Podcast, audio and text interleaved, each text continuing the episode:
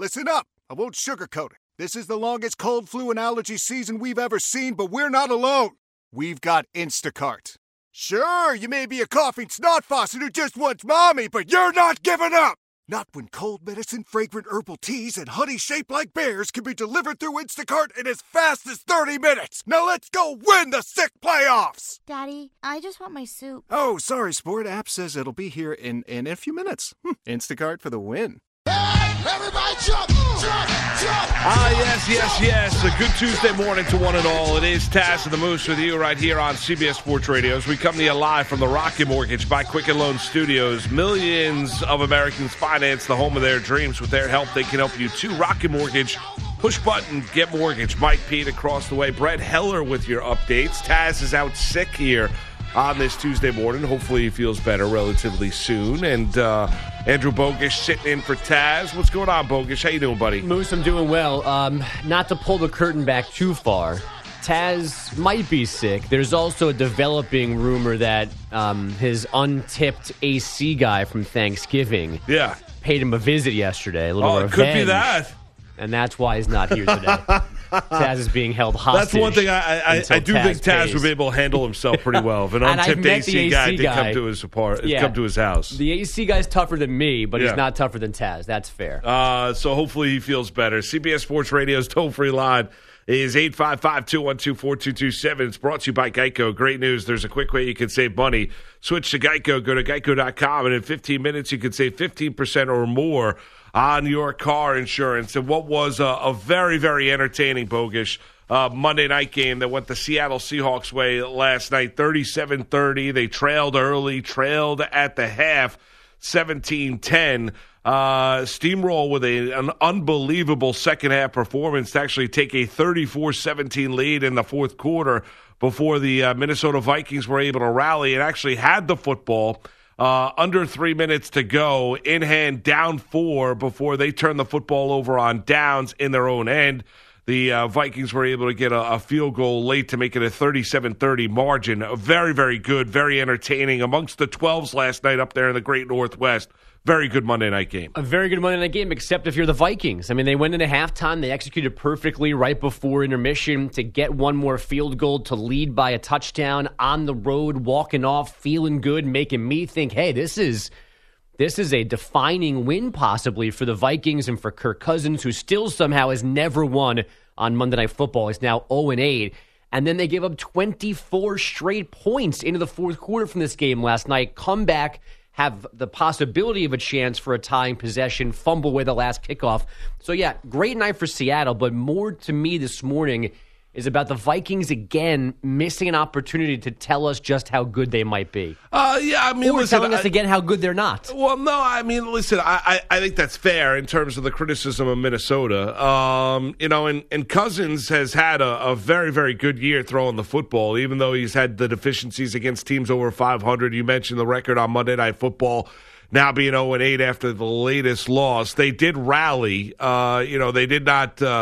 They did not sheepishly go quietly into the night last night when they were down 34-17. They did make it a game. That Seattle defense is nothing to write home about because you can make big play after big play on that Seahawk defense. Yeah, I get it, and I understand, and that would have been a kind of a statement victory for Minnesota, but I also look at, aside from maybe the 49ers, and now you throw the Seahawks in. Even though I look at Seattle, I think they are a beatable team. I think the 49ers might be a little bit more of a difficult out than Seattle is. Minnesota's one of those teams that is right there in the NFC. I mean, could you see them going on a run, after their performance last night? Yeah, I mean, even before that. I mean, they were an 8-3 football team going in. Now they're 8-4 after the loss. There's things to like about the team. Dalvin Cook leaves the game with the shoulder injury, so they didn't have their star running back for the entirety of the game. Cousins went well over 200 pass attempts without an interception before the tremendous Trey Flowers pick last night. There's things to like about what this Minnesota team has been able to do this year, to think that when they get to the playoffs that they're not going to be an easy out. And it's a wide-open NFC, no? Yeah, but they lost again. Like, that's, to me, all of those things make sense. All of those things are real. They were in position to win. They didn't go away, like you said. But in the end, they lost. on the road in a place that's really, as we know, a hostile place to play. And yeah, 8-4 is nothing to cry about. And their head coach is kind of shutting me up right after the game, saying everybody's, this is just one loss. We're 8-4. We have 3 division games left. Like nothing is done yet. And they may have a great December and quiet some doubts. But yes, could they go on a run? Could they win a road playoff game? They could. I'm going to have to see it to believe it, because they seem to let us down more often than not. No, and that's fair. And, you know, and I think kind of that's the drumbeat when you look at Minnesota, is that they don't really play up to expectations. They underwhelm. The quarterback has been underwhelming in certain spots in Cousins. But I'll tell you, you know, me personally, even in a loss, I did learn a little something about the Minnesota Vikings last night, because I think when that game was 34-17, at that stage, I didn't think Minnesota would make it a game in the fourth quarter. I really didn't. And to my surprise, I'm watching that game, and they had the ball in the hand with an opportunity to win it late against the Seattle Seahawks. I didn't think we'd have that opportunity. I didn't think we'd see that moment. I didn't think we'd see that series, and we did see it. Now, I might be looking at it as the glass being half full instead of the glass being half empty, and that's fair, and you can criticize me for that, but I do take that out of that loss last night, is the fight and the comeback ability you saw from the Minnesota Vikings. They didn't climb the mountain. They didn't get all the way up to the top. I get it. But they did show some resiliency when that game seemed to have gotten away from them, to try and get themselves back into it, and they did get themselves back into it. That says a lot. I don't think I remember seeing that Minnesota team being able to do that in years gone by. Well, and the last time we saw them before this game last night was that ridiculous fourth-quarter comeback, second-half comeback against the Broncos, but that was from a game that they should have lost at home to a lowly Bronco team, so they rescued that one. And, you know, when I guess the overriding issue for me is when I look at their schedule and I go back through their season, they're 8-4, and it's this is going to sound like nitpicking, like they should be 8-4 because they've beaten the 8 teams that they're better than, and they've lost to the 4 teams that are better than them. Like, there's not a win on their run that they that you didn't expect them to get. They lost to the Packers. They lost an ugly game to the Bears early in September. They lost in Kansas City, and they lost this game last night. Their best, I don't even know what their best win would be. I mean, maybe in Dallas a couple of weekends ago. So my point is, like, they've taken care of business when they should have, but I still need them to give me that kind of surprising, really impressive win that I didn't see coming. Well, that would have been last night, and that's fair. And you can, they were halfway to it, and then I don't know what happened after halftime. Well, and listen, the Seattle Seahawks battling the flu. A number of guys on that team, just like the New England Patriots were on Sunday night, where they had the Patriots had those guys taking a separate plane down to Houston. Before you leave that thought, and not to go too far from the game last night, when you talk about the flu, this team, the Patriots, what New England did to stay, as healthy as they could be, it still amazes me that no other Jet got mono from Sam Darnold, how fast that can spread. And the reason why these guys have the flu is because they share everything, towels and water bottles, and they're sitting next to them in the locker room. And that's how things spread. I can't believe no other Jet. I would have bet a lot of money. Well, locker rooms are also like an incubator, too. Right, exactly. I mean, for germs, as we've seen in the past. I bet on nothing. You know this. I would have bet on more Jets getting mono. How do they not get this? How do they fight the mono spread? Well, listen, I guess they're not sharing. Mono? Right. Well, no. He had mono. He's not sharing saliva with his teammates. They're throwing water bottles all around between each other. I guess when he started not feeling well, I guess they decided not to do that with Darnold. But, listen, what you do take away from that game is, and we'll get to the Seahawk perspective here momentarily, and that's a fair criticism of Minnesota. And, listen, they've got work to do within the division as they trail the Green Bay Packers in that NFC North after the Packers' victory over the Giants on Sunday in the snow out at MetLife Stadium. What the Minnesota Vikings need to do here is they do need that kind of signature victory, but maybe that signature victory comes in the postseason. Maybe that win comes there, because last night, it does hurt them, even though, Mattis did a nice job stepping in for the injured Dalvin Cook. Not having Cook on the field does hurt what Minnesota wants to do offensively. And I thought Cousins, even though he is much maligned by a lot of people that watch the NFL, that cover the NFL, that are up there in Minnesota, I thought Kirk Cousins played, aside from the tremendous interception by Trey Flowers, I thought Kirk Cousins played a pretty representable game because, you know what? He was getting hit left and right because they were missing their left tackle, who went out went out due to injury, and the Seahawks were bringing pressure basically on every single down when they were up 34-17. He was getting hit left and right. Yeah, I don't think they lost last night because of Kirk Cousins, which is why, you know, that primetime record 0-8 on Monday night. I mean, it's just kind of a coincidence, not a full on judgment of him. Now, he's had some stinkers obviously in those games, but you don't win by yourself. You don't lose by yourself. And last night, sure, was there a play or two that he could have made that might have changed that game? Of course. But the Dalvin Cook fumble in the third quarter on which he got hurt, I mean, the game changes there. So that's not on Cousins. Well, the fourth down throw to Irv Smith on their final possession. You know, if Smith even makes that catch, I don't even know if it's a first down. Right. I mean, so and the throw was a little bit off, even though Booger McFarland saying that, you know, he put it where he needed to put it. You know, that throw was a little bit off. The third down throw was knocked down at the line of scrimmage by Bobby Wagner, I believe. You know, but you know, I don't look at last night as I agree with you, as the reason why, and it would have been a first down as I'm watching the replay right now. When I watched it, it's very convenient to TV to give us a replay. Exactly right. It would have been close, but it probably would have been a first down. Smith did get past the yellow line, but I don't put last night on Cousins, but he still it still hangs on him because he is the quarterback of the team. Right, of course, and it's his play and your regard for him in the grand scheme of quarterbacks plays into what you think about them. I mean, he has been better. They had been on an uptick. They had been throwing the ball better. He remembered about Diggs. He remembered Thielen before his injury. You know, they've established Dalvin Cook. You can see he's part of the good things they can do, but he's also part of the bad things that can hold him back. Now, again, last night was not a game that goes on the negative side of things to hold against Kirk Cousins, but there were plays, again, that could have been made that might have changed the outcome of that one last night. And it's a game that was there for them. I'd feel differently, Moose, somehow, if they were, like, never in this game last night. And not blown out, but, like, let's just say Seattle basically led wire to wire, an impressive Seattle performance. I almost feel like I wouldn't be as negative on the Vikings this morning as opposed to with the way last night went, because they got to halftime strong, right down the field to start the game for the touchdown. They get points off their defense.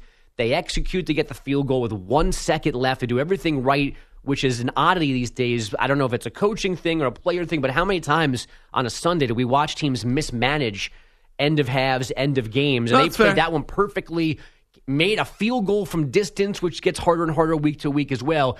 And they're walking off 17-10 in Seattle. And then not just to lose, but to a 24-0 run into the fourth quarter.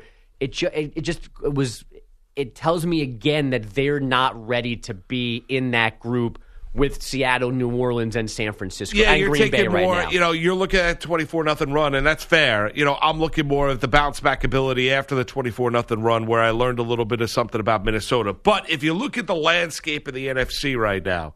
And we'll get to the Seahawks and where they stand coming up here in a little bit, probably after the initial break here on this Tuesday morning, Andrew. As you look at that landscape of the NFC, you got the Packers at 9-3. See, I like the Vikings more as a team than I do like the Green Bay Packers, because that Packers defense is an absolute sieve. Now, I do trust Rodgers more than Cousins, right, but I'm talking about as a team. Yeah, I do like Minnesota more than Green Bay, right? New Orleans is a championship caliber team. Seattle is obviously a championship caliber team. The 49ers are a championship caliber team. The Rams, who are on the outside looking in right now, are not.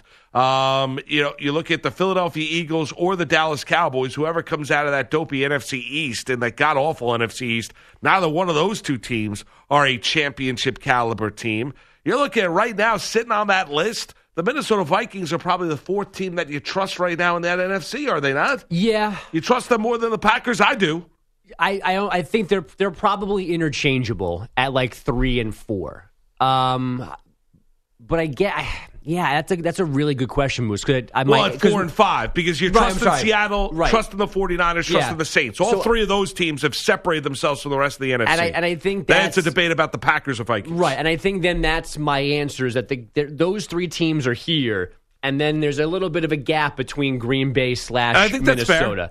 So, yeah, I mean, we're nitpicking on just how good the Vikings are, but I thought they were in. I'm disappointed that they had a chance last night to shut some people up, and they let it slip through their fingers. Well, and especially when you have the storyline going into the game that, you know, there are a number of Seahawks that are battling the flu. Yeah. You're looking at a Seattle team that at times this year has shown you inconsistency. I mean, they had a remarkable comeback. You mentioned the remarkable comeback that the Vikings had against the Denver Broncos. Seattle had another one where they were nip and tuck with the Tampa Bay Buccaneers, who went up there and basically lit up that defense with Jameis Winston. That was not exactly a tour de force performance. So it's a Seahawks team that has shown you great resiliency in finding ways to win, even as ugly as they might be for Pete Carroll this season. I think they're 9-1 now in one-score games this season. Amazing. Only New Orleans is better. They're 7-0. But the oddity of Seattle right now is we're sitting here, and as we're projecting them, the way this year has gone, you almost want to play them in Seattle as opposed to have them come to your place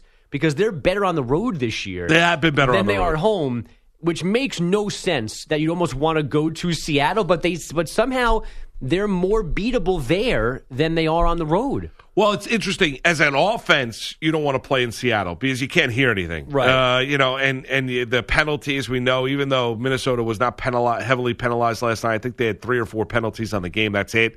I think the Seahawks only had 1 penalty, so it was a relatively clean game. We're not talking about the officiating after a Monday night game, which is kind of refreshing.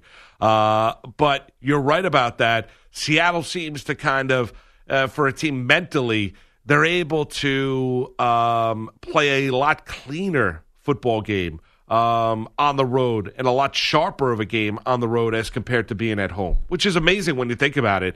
But it does tell you a lot about the team and gives you great confidence in what that team would, say they don't end up, being the number 1 seed in the NFC. The fact that you'd have confidence that Seattle could take their game on the road come the postseason in the NFC playoffs. Yeah, and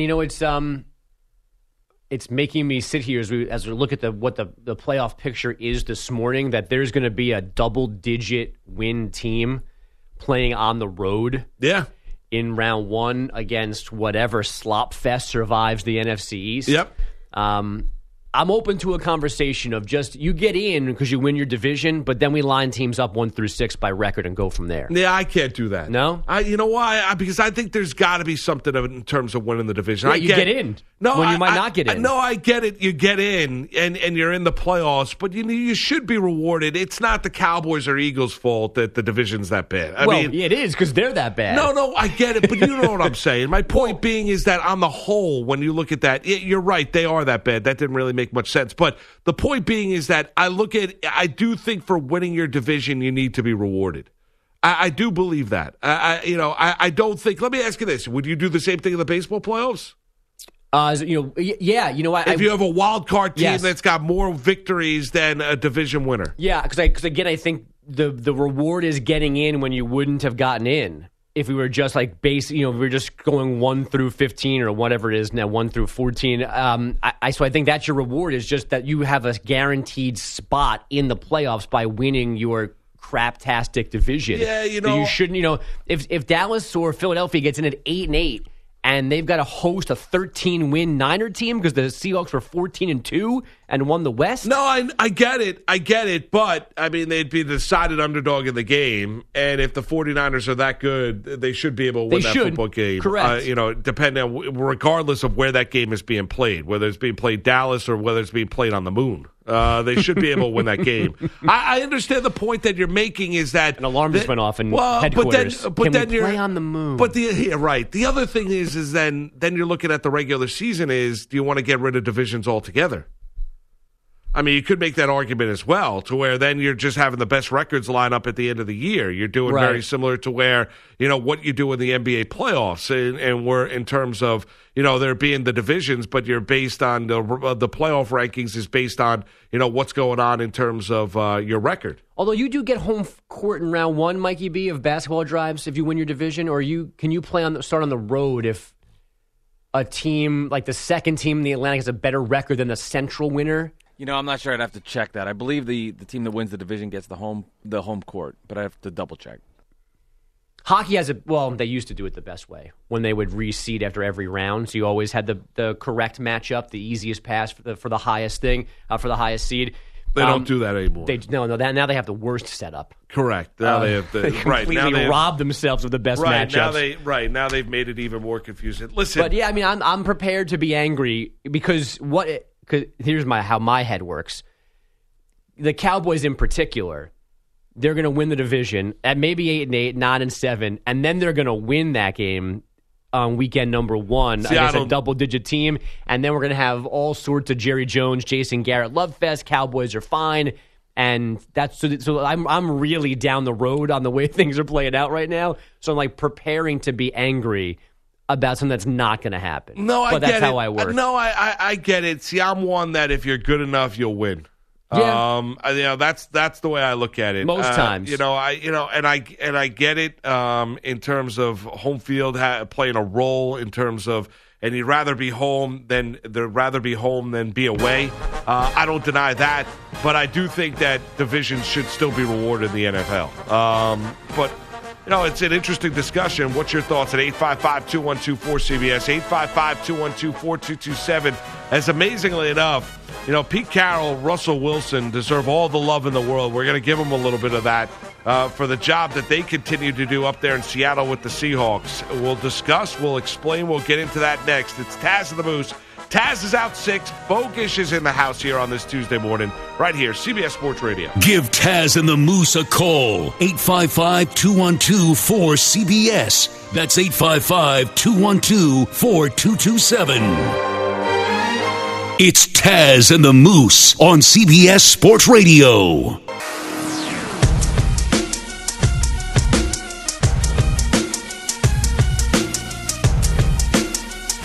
You're listening to Taz and the Moose on CBS Sports Radio. Bogish in for Taz, who's off here on this Tuesday morning, out sick. Mark Malusis with you, as always, as we take you right up until 9 a.m. Eastern time here on this Tuesday morning. We'll get into the Seahawks perspective. Did Wilson get himself back into the MVP race with his performance last night? And how about the job that Pete Carroll continues to do up there in Seattle? We'll get into that next. Brad Heller's got the updates this morning. What's going on, Brad? Good morning, guys. Good to be back with you. Good to see you again. I'll interrupt you momentarily since I'm in Taz's seat. So okay. Stand by. Oh, yeah. I'm prepared now. Yes. I'm prepared for this. All right, we will start, guys, with the Monday night game. So I wake up on Thanksgiving. The uncomfortable pause for Brad. Well, I'm just waiting for it. I'm just waiting for it. No, you can go. You can go. I'm filling go. In. Yes, you could go. Okay. Yes. All right. One more pause and begin. The Seahawks, They win their 5th in a row as they beat the Vikings in the Monday night game and take over first place in the NFC West. Metcalf, far side wide. Russell's got time. He's got David Moore wide open. Moore makes the catch. 15-10, 5. Touchdown, Seahawks from 60 yards. Steve Rabel on Seahawks Radio. One of two touchdown passes for Russell Wilson, the other to Rashad Penny, who also ran one in. The Seahawks held off the Vikings 37-30. They're tied with the Niners atop the division at 10-2, but own the tiebreaker. The Vikings are now 8-4, a game behind the Packers in the NFC North, and Kirk Cousins is now 0-8 on Monday night. I think we have a football team that can go on the road to a tough environment and get a win. I think that this was an opportunity we missed, and it's disappointing, but I think tonight we were able to at least show a resilience. Dalvin Cook. Benji, if I may jump in here for just a second, talking about the Seahawks in Seattle reminds me of the Kingdome. I fought there one time in the Kingdome. I don't know if you guys have done anything in there. What do you? Pete, what year was that? Yeah. 55. In 1955, I think we opened the Kingdome. It was some match. Yeah. Yes. Sorry, Brad, back to you. Okay. Proceed. Where's Weird Al? Where's the Weird Al song? I think we need Brad. Taz back to do Taz. I think that's what we need back. All right, that's over. It's an hour long thing. Dalvin Cook, a touchdown run. He did leave this game though with a shoulder injury. Meanwhile, go ahead, Brad. Just continue. Am I still on Thanksgiving break? What's happening right now? Let's go. All right, the Jaguars going back to rookie Gardner Minshew, quarterback for the rest of the season. Nick Foles played just 10 quarters in his return from the broken collarbone. NBA, 12 straight wins for the Bucks. Giannis, top of the key. Another three-pointer straight away and good again. He's hit three. ABC, easy as 1, 2, 3 for the alphabet, and a shudder ran through the entire NBA as he continues to hit threes. That's Ted Davis on Bucks Radio. Giannis finished with 29 points and 15 rebounds in just 22 minutes. The Bucks hammered the Knicks in Milwaukee 132-88. They're an NBA best 18-3. The Warriors, an NBA worst 4-18. They lost to the Hawks 104-79. Atlanta snapping a 10-game losing streak. A 12-0 run for the Suns to end the game as they top the Hornets 109-104. The Sixers stayed perfect at home, beating the Jazz 103-94. College football, Washington head coach Chris Peterson is going to step down after the bowl game. The 55-year-old finishing up his sixth season leading the Huskies. They won 2 Pac-12 titles and also earned the playoff berth in 2016. Defensive coordinator Jimmy Lake will take over. From baseball, the Reds giving free agent infielder Mike Moustakas a 4-year deal worth $64 million. The A's sending second baseman Jerickson Profar to the Padres for catcher Austin Allen and a player to be named. And The Athletic is reporting that the Yankees are going to meet with both free agents Steven Strasburg and Garrett Cole over the next couple of days. They share the same agent in Scott Boras. Well, there you go. And what was the date that Strasburg laid down? December 8th or 9th that he wanted to have a deal done by? I think that was the case. There was a report a couple weeks back. The meetings open then. Yes. The winter meetings. Well, yes, that's exactly it. So he wanted that deal done early. A lot of people believe that he's not going to leave Washington. We'll see in terms of what the offer and just how deep those negotiations go with the Yankees with both Cole and Steven Strasburg as they serve, as they try and get that guy at the top end of that rotation that puts that rotation over the top. And maybe being a little less reliant on the bullpen as well. Even though, you know, Blake Trinan, who just got non-tendered by the Oakland Athletics, there were reports yesterday that the Yankees, amongst other teams, are interested in maybe bringing off Trinan, who had a great 2018, who had a .78 ERA in 2018, but was a disaster last year in that A's bullpen. So just to recap, Moose, you did not like my Taz impersonation? Okay. Did not. Okay. Heller, good job. Heller is basically left dumbfounded over that. He's like, what was going on? Walked into a firestorm. Right. He's like, Bogusch fought. I don't think he's ever fought in his life. We're still workshopping it. Like, the 50s. Yeah. I think that should have remained out in the bullpen. It'll be better in 2020. Besides, we're going to finish strong here in December. Yeah. Well, your Taz isn't great, to be honest. Well, you laughed. Okay. I laughed at the failure. That's fine. I'll take a laugh, whatever the reason behind it. Which is usually how people are laughing at me, so don't worry about it. That is a great response. I laughed at the failure. Now, it's good enough for me. Pete, your thoughts? Hey, the cough was for you. The cough was dedicated to you. That's right. You needed a little more in the background. A little more timber. A little more timber in the cough. There you go. Heller, talk to you next time, brother. You got it. As we were talking a little bit about the Monday night game, and I'll tell you, Lamar Jackson, I still think is the, right now, the deserved favorite to be the MVP of the league.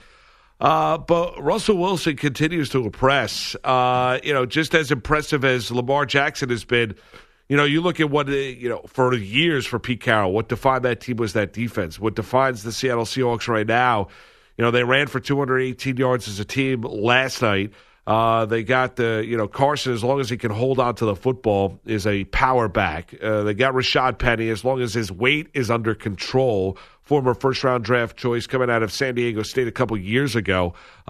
We've seen what he could do the past couple weeks for that Seahawk team. They developed guys. David Moore, a seventh-round draft choice, catching touchdowns last night.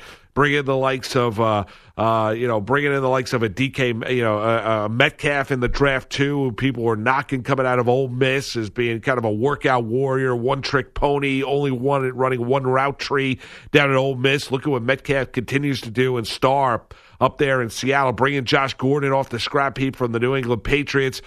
Developing a young tight end as well. The offensive line has gotten better. What defines that Seattle team now is Wilson and that offense. It's no longer that defense, even though there's still a lot of big names on that defense. Bobby Wagner, Ziggy Ansah got hurt last night. We know Jadeveon Clowney, who they acquired from the Texans right before the start of the NFL regular season. There are a lot of stars, big names on that defense, but what defines that Seahawk team is that offense. Where there are all those weapons that you just laid out, and if this is the beginning, that's the second straight week where Rashad Penny has been a real weapon, and if Carson can stay healthy, a little scare early last night, if those two guys are going, that allows, obviously, Russell Wilson to make better throws and have easier throws to make and have more damage done possibly through the air. But this is the beginning of what, how they're going to finish with those two guys in tandem. I mean, they had, 180 yards of combined offense last night and 3 touchdowns. Penny can catch the ball, too. Carson's a bulldozer. I mean, this is the beginning. It kind of throws into what we talked about in the opening segment about their ability to win on the road. I mean, that's the kind of production that's going to travel anywhere. Road, home, night, day, bad weather, fine weather. If those two guys are their lead weapons on offense, they're going to be tough to beat, and it's going to make up for the issues because, like you said, there are big plays to be made against that defense. Now, they are opportune, and they make some big plays in the other direction, and Clowney's looming there for them as a big-time producer. This is what they've envisioned. This is the way they wanted to be. This is why they have those two guys there, and they're finally living up to, I think, the in-house expectations. What do you think Wilson needs to do over the last 4 weeks? Last month of the regular season to get over the hump of Lamar Jackson in terms of the MVP, Kenny? He can, but I think it's almost more about what Lamar doesn't do in this last month. I think Jackson has to open the door for Will. At least in my mind, I would vote for Lamar today if I had a vote and we were doing it today, he'd be my guy. So it would take a lot for him to drop back behind Wilson because obviously if Wilson throws 4 straight games of 304 touchdowns, different conversation. But a normal production, normal course of action over their last 4 games, I think it's about Jackson maybe having a little mini slump that lets Russell jump ahead of him. Well, I mean, listen, I don't disagree with that. I think, Jackson, perception is reality. Reality is perception. Lamar Jackson right now, with the way that the Ravens have played, the fact of who they have beaten as well, kind of all these statement victories, home against the 49ers, home against the New England Patriots, stylishly, the way they've done, about as aggressive as they have been, kind of how charismatic, and really kind of how engaging the Lamar Jackson story is to the outside public, where, Bill Polian and the like, nobody giving him a chance coming out of Louisville to be a quarterback in the NFL. I think people are drawn to that and kind of stunned at how badly he threw the football last year and how well he has thrown the football this year. Now the Ravens are averaging over 200 yards a game on the ground, so it's easy to throw the football, or easier. The passing lanes are going to be a little bit easier to throw to when you are that dominant on the ground. But I think his story and the way that he has performed and who they have beaten, I think right now is giving him a pretty distinct edge over Russell Wilson. Although I agree with you, I think it's about what Jackson does not do. Now, in terms of Carroll, he gets talked about some. A lot of people like to talk about that coaching gaffe in the Super Bowl against the Patriots, where they didn't run it and they threw it. Yeah, he's never going to live that down. No, never going to live. However, he's great, and sometimes we throw the word "great" around a lot. And sometimes it's undeserving in terms of who we attribute it to. For Pete Carroll, he is not a good. He is a great coach and a great NFL head coach, where a lot of people thought he was just going to be a great, when he was having success at USC, that rah-rah kind of attitude, the excitement, win the day, all that kind of nonsense that he spews.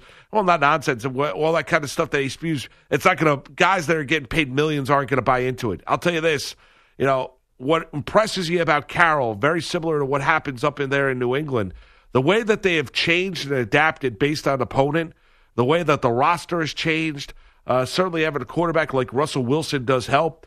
But Carroll, I am so impressed with how much he is able to get out of his team each and every year. It's really remarkable. Well, and a lot of the problems that they're now kind of recovering from, so to speak, are because of him and that Super Bowl. I mean, the defense kind of You know, he lost the defense, and then they throw in economics and guys getting older, and so that's why Richard Sherman left, and things have gotten ugly. Losing Chancellor to that injury for his career. And he was the guy that who gave him the finger when he was hurt and didn't want to. Was that Earl Thomas? Earl Thomas, right? I was going to say Cam. Who's now a member of the Ravens, ironically enough. So I mean, like there's been some issues there that were kind of created by him and that decision when they lost the Super Bowl, and now to reshuffle with a completely new personnel group on defense, and then finding all of these new pieces for Wilson to have on offense. I mean, that's, you know, the Patriots, the length of their dynasty defies explanation, but it's almost kind of been a straight line. Yeah. Like there's been no dip. The Seahawks had a dip. The Seahawks were on the verge of maybe having to change everything because of the way those two, you know, season or two went after the Super Bowl loss, and yet they stayed the course, they reconfigured things, and he brought them back from a place that he helped put them in. Yeah, you know what? Don't disagree. And what amazes me is, remember how many times the Seahawks would win ugly based on that defense, the defense making a stop, and it would be like a, you know, 21-17 final or a 20-14 final, and Wilson would just do enough and make the one big play late or the one big fourth quarter drive to put that team over the top. Now it's a matter of, you know, it's the offense. I mean, it's all about the offense up there in Seattle. It's about Wilson making plays. It's about running the rock. It's about the passing game. It's about big plays on offense.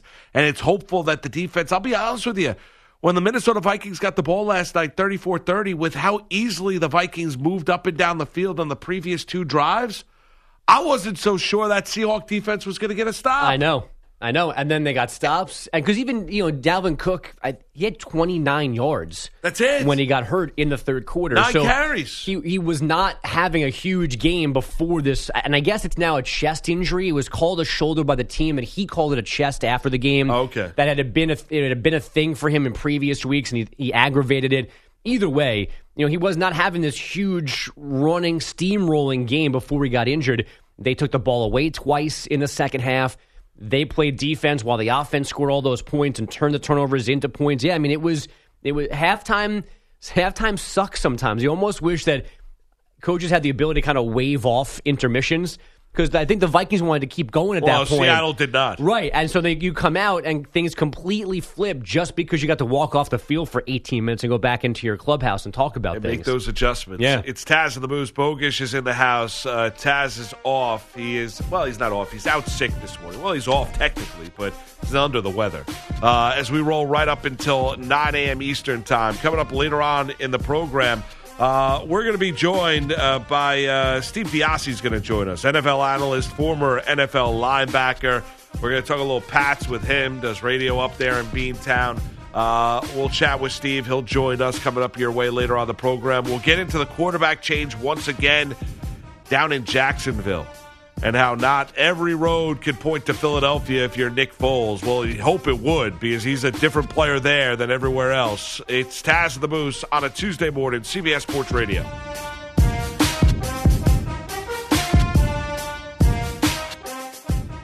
It's Taz and the Moose on CBS Sports Radio.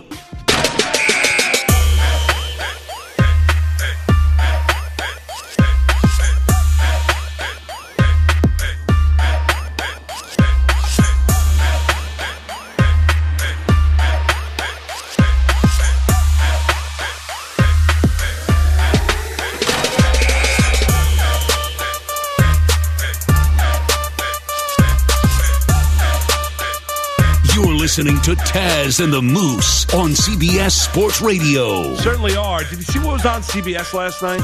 Well, Rudolph the Red-Nosed Reindeer. I did see that. Did you watch? I did not watch that last night. You did not watch Rudolph? No, I knew. I only saw it as it was happening. I didn't know it was coming up. So I think by that time we were entrenched in a cooking show somewhere. My kids love baking shows. So I think we were watching like Holiday Baking Challenge or something like that. Really? Yeah. On the Food Channel? Cooking Channel, maybe. One of those. They're the same thing, basically. But yeah, one of those. Player of the Week is brought to you by Grainger. Let's take a look at the one who got it done this week. It's Tobias Harris. Harris scored 26 points as the Sixers beat the Jazz 103-94. in Philadelphia. The Play of the Week is brought to you by Grainger. Grainger's got your back when it comes to the safety and industrial supplies that keep your facility running. Get what you need when you need it at Grainger.com. Now, I bring up Rudolph the Red-Nosed Reindeer because, there's a reason. Well, yesterday was the 70th anniversary, 70 years ago. Do we have it, Pete? That hit it. Oh, we don't have it just yet. Anyway, 70 years ago, the song came out. What's he doing back there? I don't know. Pete, I threw a little curveball at him at the last minute. 70 years ago, yesterday, that song came out, Rudolph the Red-Nosed Reindeer. Who originally sang it? Was it Gene Autry? Okay. Wasn't it Gene Autry? For this special? For the claymation one? I don't know. I think the famous rendition, I believe. Had a very shiny nose. This is the famous. I don't know who sang it originally, but I mean this is the famous one. Then the special was on last night. That is a Malusa's Household Tree. We have it on the DVR. Okay. I think I would say Rudolph the Red-Nosed Reindeer, when it comes to holiday specials and Christmas specials, I think it's better. I enjoy Rudolph more than the Grinch. Agreed. More than Frosty. Okay. I would put more than Frosty Returns. Do you enjoy Baby New Year, which is kind of a Rudolph spinoff?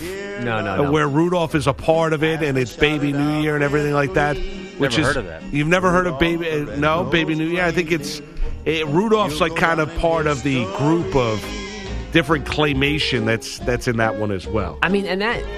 All of those, how they're made back then with, like, the puppets and the claymation. And like, it's amazing. It's amazing. It really is. Amazing. But Yukon Cornelius, I mean, I could watch Rudolph the Red-Nosed Reindeer, like, every night. I really could. If it's running on a loop at the Malusa's household, I'm a happy camper. I think there's so many great scenes in that movie, how the elf wants to be a dentist, Yukon Cornelius. The Island of Misfit Toys. Right. How Donner was a jerk. Comet, was not. Comet was the coach. His friend Fireball, which turned on him as well. How Rudolph fell in love. Rudolph was there then to save the day. Like, the story is just amazing.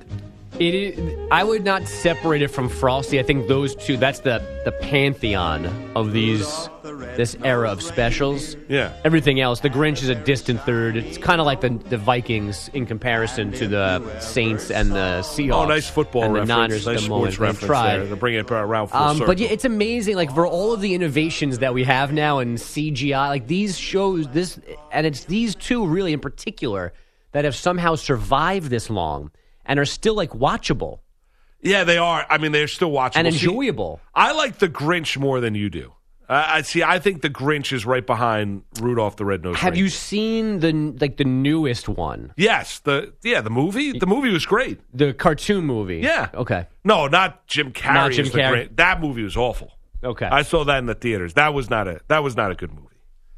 That was not a good movie. I did not enjoy Jim Carrey being over the top. I mean, as the Grinch, Jim Carrey Grinch. That was a little much. I did not enjoy that. That to me is not. I would not. I think I watched that once in the theaters. I have not gone back and watched that again. But the cartoon and the movie that came out, we went out to the theaters last year and watched it. I thought it was very, very good. All right, so it's got the Moose stamp of approval. Yeah, and I don't think. I hate when people say, "Oh, it's too early for Christmas music." It's not too early. It really isn't. It's 'tis the season, no? Yeah, well, it's got to be post-Thanksgiving. Well, I agree with that. Once Thanksgiving is over the next day. We're in. Then we're in. Yeah. Are you not? Especially this year because it was so late Thanksgiving. But there are some people that say it's got to be 2 weeks out or 3 weeks out. No. That's nonsense.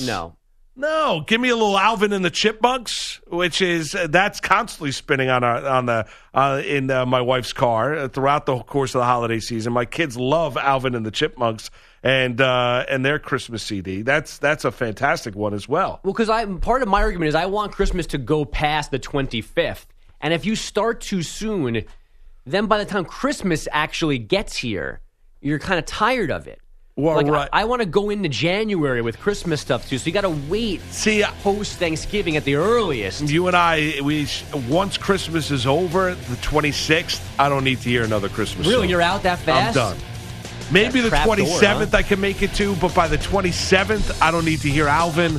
I don't want to hear Rudolph. It's Valentine's Day, kids. Yeah, I don't. No, it's on to the new year. That's what it is. We'll get into Foles and Jacksonville and a new quarterback down there. We'll get into that next. Taz, Moose, CBS Sports Radio. Old Man Winter here. If I had it my way, it would stay winter all year long. Short days, wind chill, black ice, and a good polar vortex. Oh, heaven. Wait, is it getting warm in here? Your cold snap is over, Old Man Winter. Spring has arrived. Spring. Spring is here, which means it's the perfect time to get away in the Hyundai you've always wanted. Visit the Hyundai Getaway Sales Event, where you can get great deals on all of our award-winning Hyundai models, like the tech-filled Tucson and Kona, as well as the spacious Palisade. Enjoy wherever you go with the peace of mind that comes with America's best warranty and 3 years or 36,000 miles of complimentary maintenance. But hurry in. These deals won't last. Add more joy to your journey at the Hyundai Getaway Sales Event. Now get 0% APR or up to $1,500 bonus cash on the Hyundai Tucson. Now, during the Hyundai Getaway Sales Event. Offers end soon. Call 562-314-4603 for details.